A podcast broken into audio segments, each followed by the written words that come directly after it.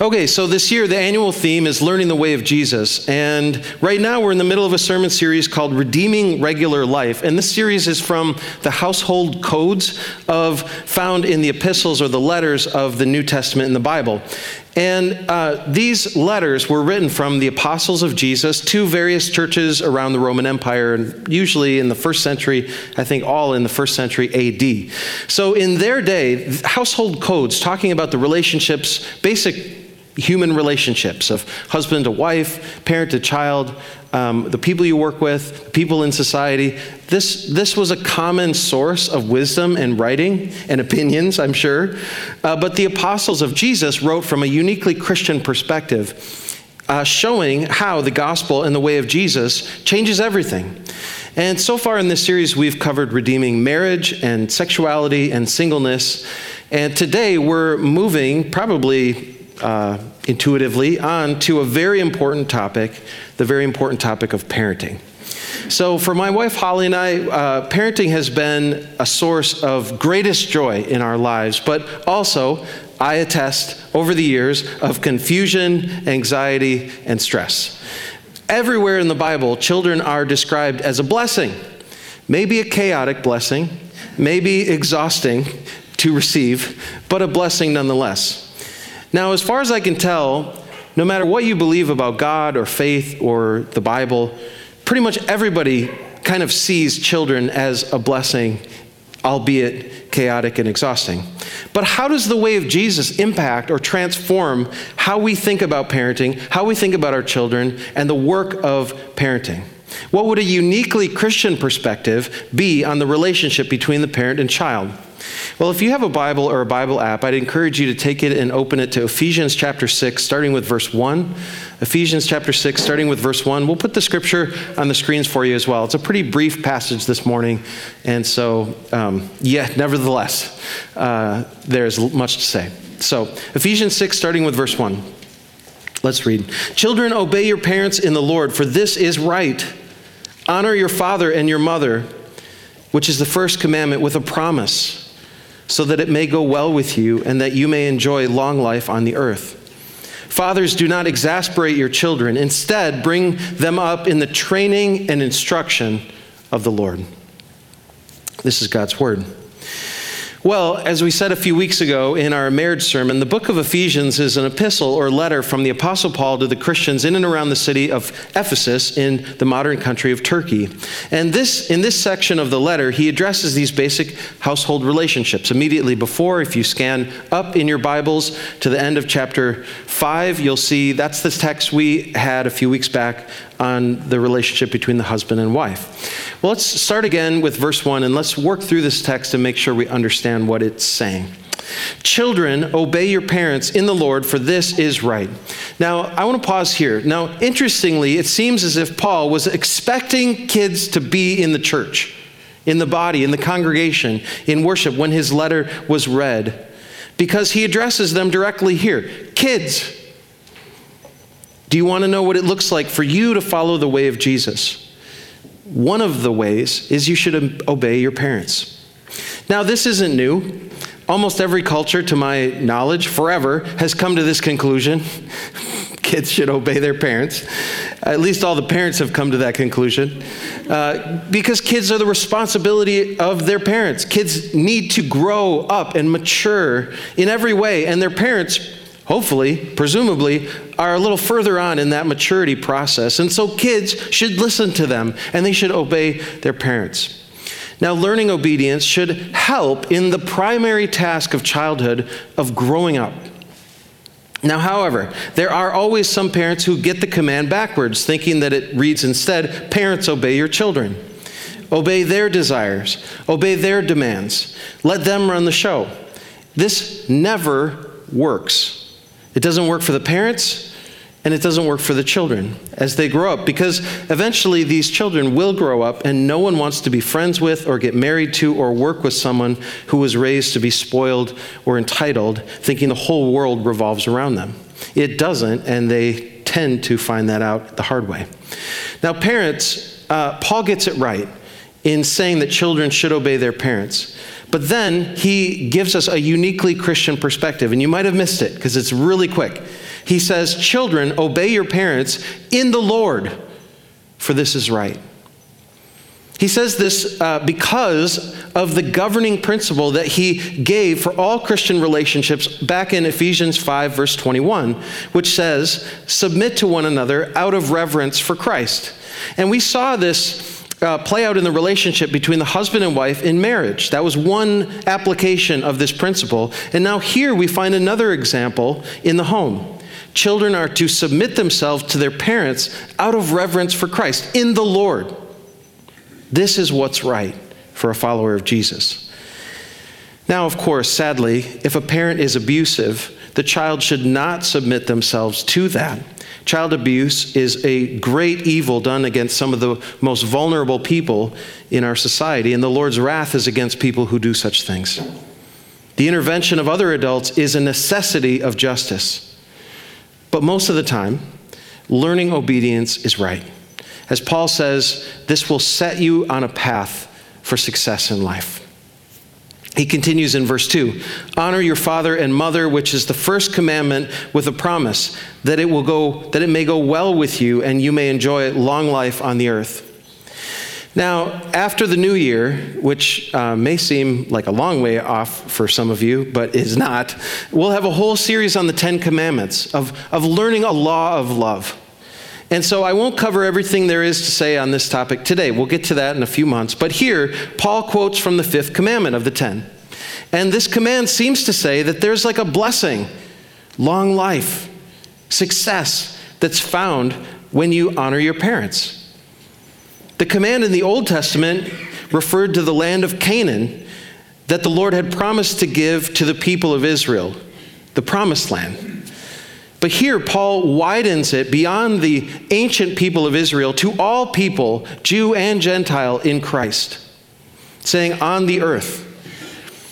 Now, I was thinking this week, is this kind of like the prosperity gospel? Is this like where our obedience or our good works brings the blessings of God? I think the answer is no. And here's why. The promise or the blessing of obeying the fifth commandment doesn't replace the grace of God. In the gospel, we see that ultimately God's favor and his blessing, his love, his acceptance of us as his people is given freely as a gift. That's what grace is, in the person and work of Jesus.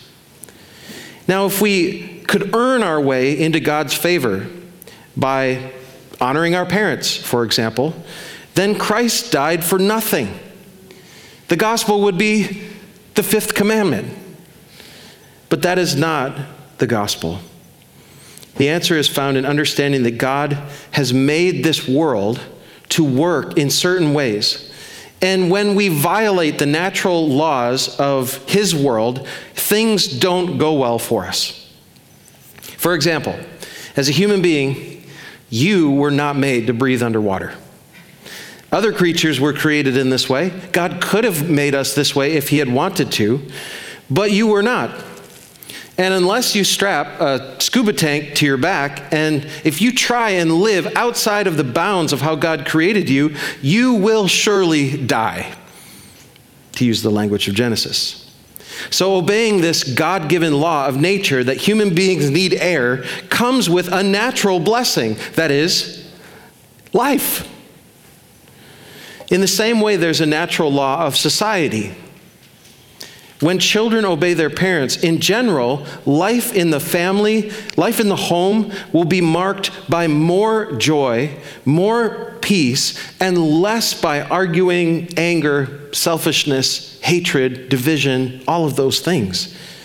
Obeying your parents helps you learn from a young age on that we have to put the needs of others ahead of our own.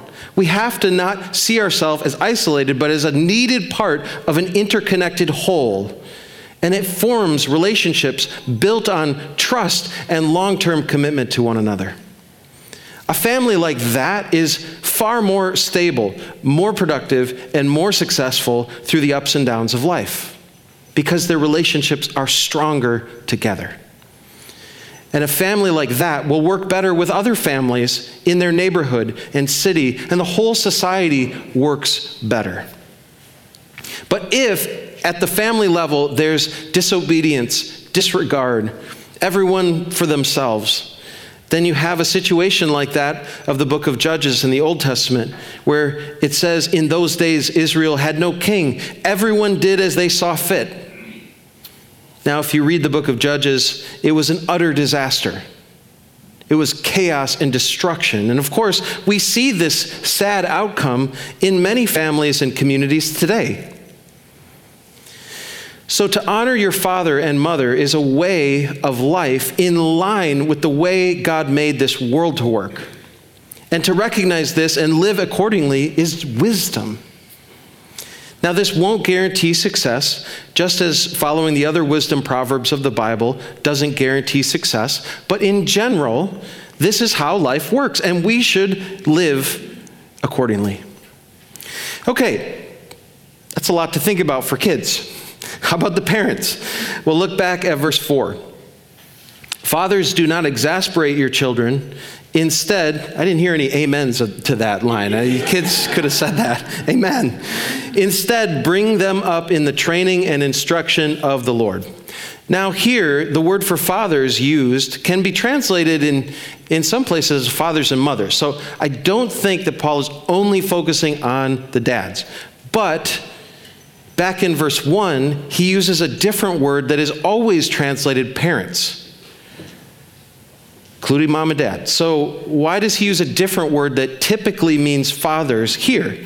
Well, here, I think he uses this change of language for two reasons. And the first is, in Ephesus, in the 1st century AD, steeped in Greek and Roman culture, it would have typically been responsible, the dad would have typically been responsible for the children's, typically son's, education, for training and instruction, as Paul says.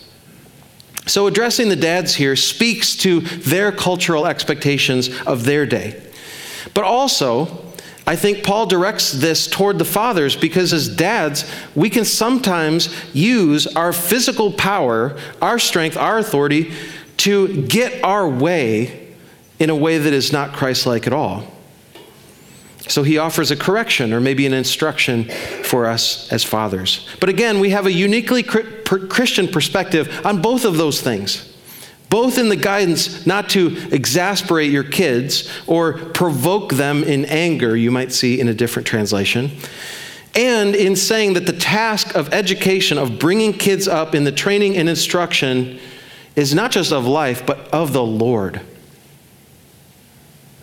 So first, being careful not to exasperate your kids. Let's think about both of these aspects of this verse. Not to exasperate your children is one of the parents' applications of Ephesians 5:21.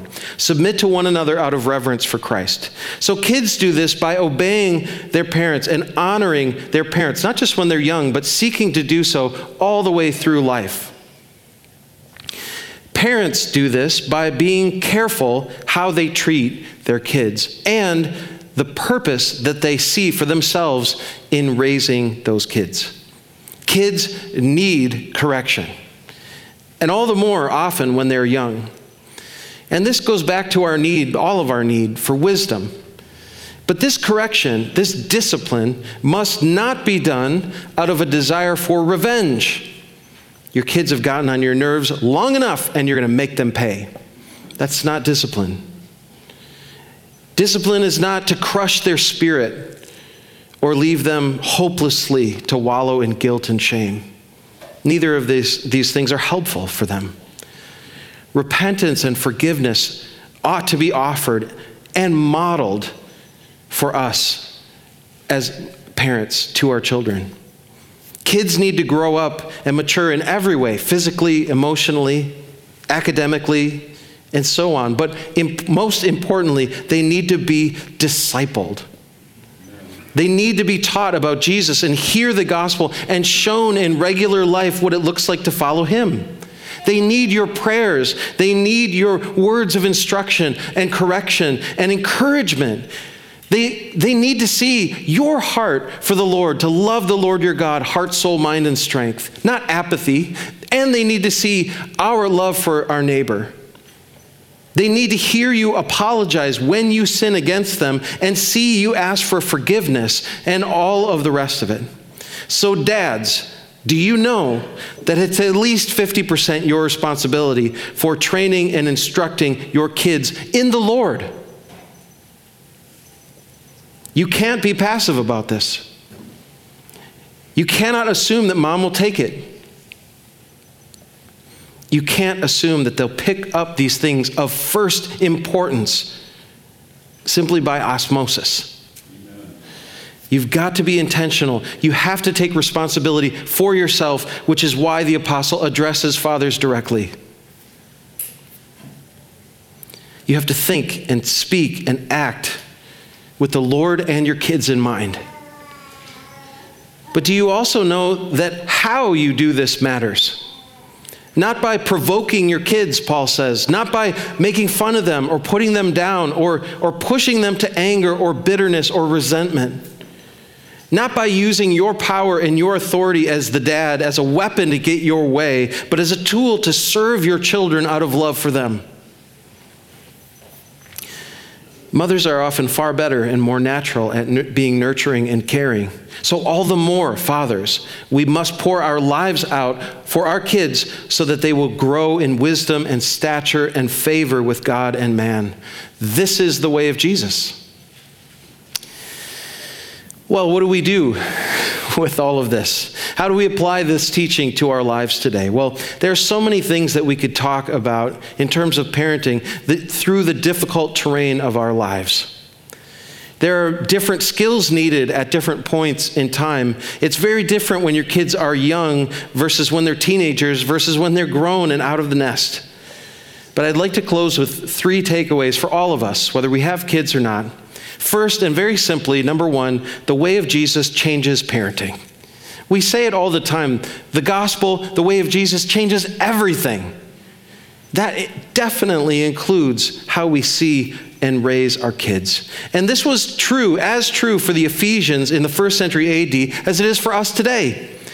In ancient Greco-Roman culture, children didn't have many rights, but were valued for their help with the family business, whether it was a trade or whether it was a farm. They were valued as heirs for the family's wealth and property. And then finally, they were valued as security for you to have someone to take care of you when you were old. I'm sure kids had toys and played games. We see some archaeological evidence of that, just like kids. Everywhere all the time. But the parents saw their responsibility for raising their children more in light of the needs of the broader society rather than individual benefit. They were raising strong sons to be warriors. They were raising educated citizens. They were raising capable wives and mothers who could run a politically connected household. Now, in our modern culture today, of course, we're very different. Things work differently. Today, many secular people value children not for their help with the family business. In fact, I think many modern people view kids as a hindrance to their careers. And we tend not to value them as heirs to keep the wealth and property in our family, or even as necessarily security for the end of our life. But instead, today, many people see children as objects of love and personal meaning and identity. Being a mom or dad isn't simply something we do or one aspect of our lives, but for many people, it has become who we are. Kids, of course, still have toys and play games, but parents see their responsibility for raising their children not so much in light of what type of citizens we want in society, but much more often in light of personal happiness for the parent and for the child as they grow up. We're less communally minded today in our culture, in modern Western culture, and way more individualistic.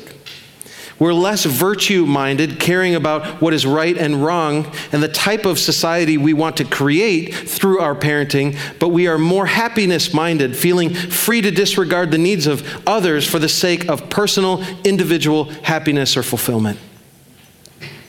But the way of Jesus subverts and transforms both the ancient Greek, Roman, Ephesian culture, and our modern secular views as well. Christians believe that kids have inherent value Not because the Father has decided that they have value, or not because of their potential to serve the needs for society, and not because of their potential to achieve happiness in their own lives, but because they too are image bearers of God, regardless of their relationships and regardless of their capacity or capability or potential for the future. From conception on, these little boys and little girls are ours to love and to protect. They are entrusted to us by a God who also knows them and loves them. And this really does change everything. So first, the way of Jesus changes parenting. But second, how does any of this apply if you don't have kids? It's a good question. Last week, we saw that to remain single and celibate is a gift for some in the church. But also, even some who are married might struggle with infertility. And this, I know, can be so painful and so frustrating. Now, obviously, not everyone will have or be able to have biological children of their own. So does this mean that only some of us will be responsible for this work? And I think the answer is, in the Bible, a resounding no. Absolutely not. Number two, helping people grow up is the work of the church. There's something very beautiful about being a foster parent or adoptive parent, whether or not you can have biological children of your own. In fact, adoption is at the heart of the gospel. That God the Father would adopt us as his sons and daughters in his own family through our faith in Jesus, the true Son of God. But beyond that, every single one of us has been given the responsibility to help one another grow and mature as followers of Jesus. This is the mission of discipleship. The Apostle Paul was a single guy, we've said, without biological kids of his own, but Paul had a number of young men that he invested in and considered to be his spiritual children. We see this in 1 Corinthians chapter 4. Let's look at that verse now, 15, 16, and 17. Paul is writing and he says, "Even if you had 10,000 guardians in Christ, you do not have many fathers. For in Christ Jesus, I became your father through the gospel. Therefore, I urge you to imitate me." Doesn't that sound like the work of parenting? "For this reason," Paul says, "I have sent to you Timothy, my son, whom I love, who is faithful to the Lord. He will remind you of my way of life in Christ Jesus, which agrees with what I teach everywhere in every church." Now, Timothy wasn't his biological son. He was his adopted son in the Lord. He was a younger man who would become a pastor that the mighty Apostle Paul poured his life and his wisdom and his love into. This is the work of discipleship, and this is the work that must happen that we all are called to participate in the church. This is the real work of spiritual parenting.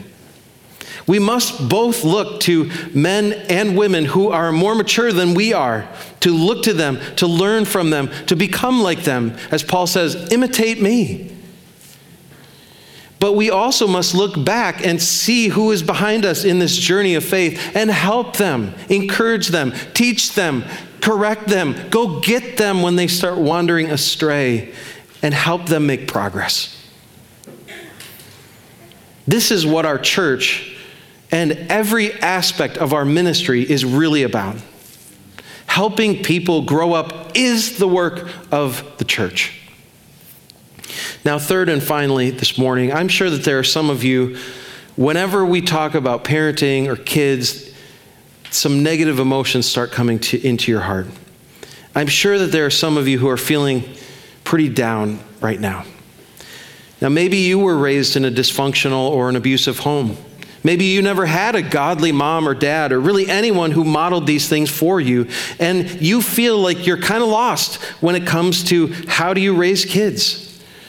Maybe some of you, your kids are grown and they're out of the nest, but they're struggling and you're wondering, to what degree am I responsible for their struggles in life? Well, to you, I'd like to say this. Number three, God's grace is sufficient for moms and dads. The gospel is not that God will bless you if you raise perfect children. That's just not how life works in this broken world. You will struggle at times, and your kids will struggle at times. And it can be so very painful and difficult. And maybe night after night, you cry out to the Lord in prayer. But God's grace is available for you. In fact, earlier in the book of Ephesians, Paul said that in the ages to come, the incomparable riches of God's grace will be seen in the kindness that he expressed to us in Christ. When Paul was at his lowest, the Lord Jesus told him that his grace would be sufficient for him. It would be enough. Because his power is made perfect in our weakness. Friends, if we weren't weak, if we didn't struggle at times, we wouldn't need the grace of God. But again, friends, we bear much responsibility for our words and deeds as parents, because the way of Jesus changes our parenting. And even if we don't have kids of our own, we all in this church still bear responsibility for this work, because helping people grow up is the work of the church. It's what we're doing. But we do not do this on our own, and we do not struggle on our own. And we who have put our faith and trust in Jesus, in life, in salvation, we have received and will continue to receive the wonderful riches of God's love, the power of the Holy Spirit, the wisdom of God, and so much more that will help us in this high calling. And the grace of God is enough. So today, may we see this as our task. May we see this as our high calling, wherever we're at in life. But may we never try to do this work or take one step outside of the grace of God found in Jesus Christ our Lord. Let's pray. Our Father in heaven, again, we come to you and we ask, Lord, for your help and your power to be able to live lives like this. Father, I pray for the parents among us, that you would strengthen us, that you would give us faith, that you would give us patience, that you would give us grace for our kids.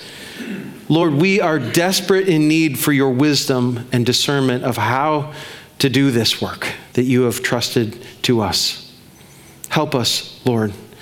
Father, I pray for those of us who don't have children, that we would see our calling as well to join in this work of making disciples of all nations here and now, through our influence, through our investment, through what we share of our lives with other people here in the church, out in our community. God, help us to do this effectively. Help us to do this joyfully. Help us to see that this is a way that we are participating in the mission of God in the world today. And finally, Lord, for those of us who are struggling, I pray that your grace would be poured out into our hearts, just as you have poured out your Holy Spirit and your love and your wisdom and so much more through our relationship with Jesus. Strengthen us, Lord. Encourage us. Help us to see that we are not alone in this difficult and sometimes very painful calling. God, I pray for your protection over the marriages and families of our church and this community. Would you bless us? Would you help us, Father, we pray in Jesus' name. Amen.